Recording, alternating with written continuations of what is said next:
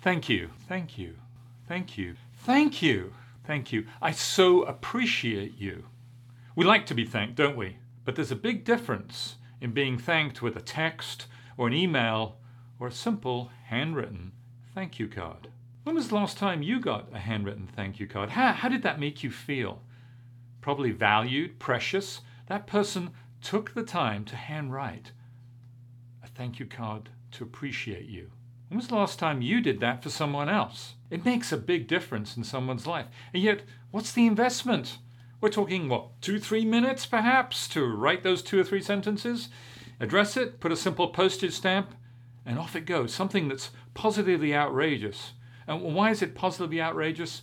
Because so few people do it, and yet it's so simple. Some of the things that we do that to make things positively outrageous are very simple. A simple thank you card sends a big message. Thank you. Thank you. Thank you. I appreciate you.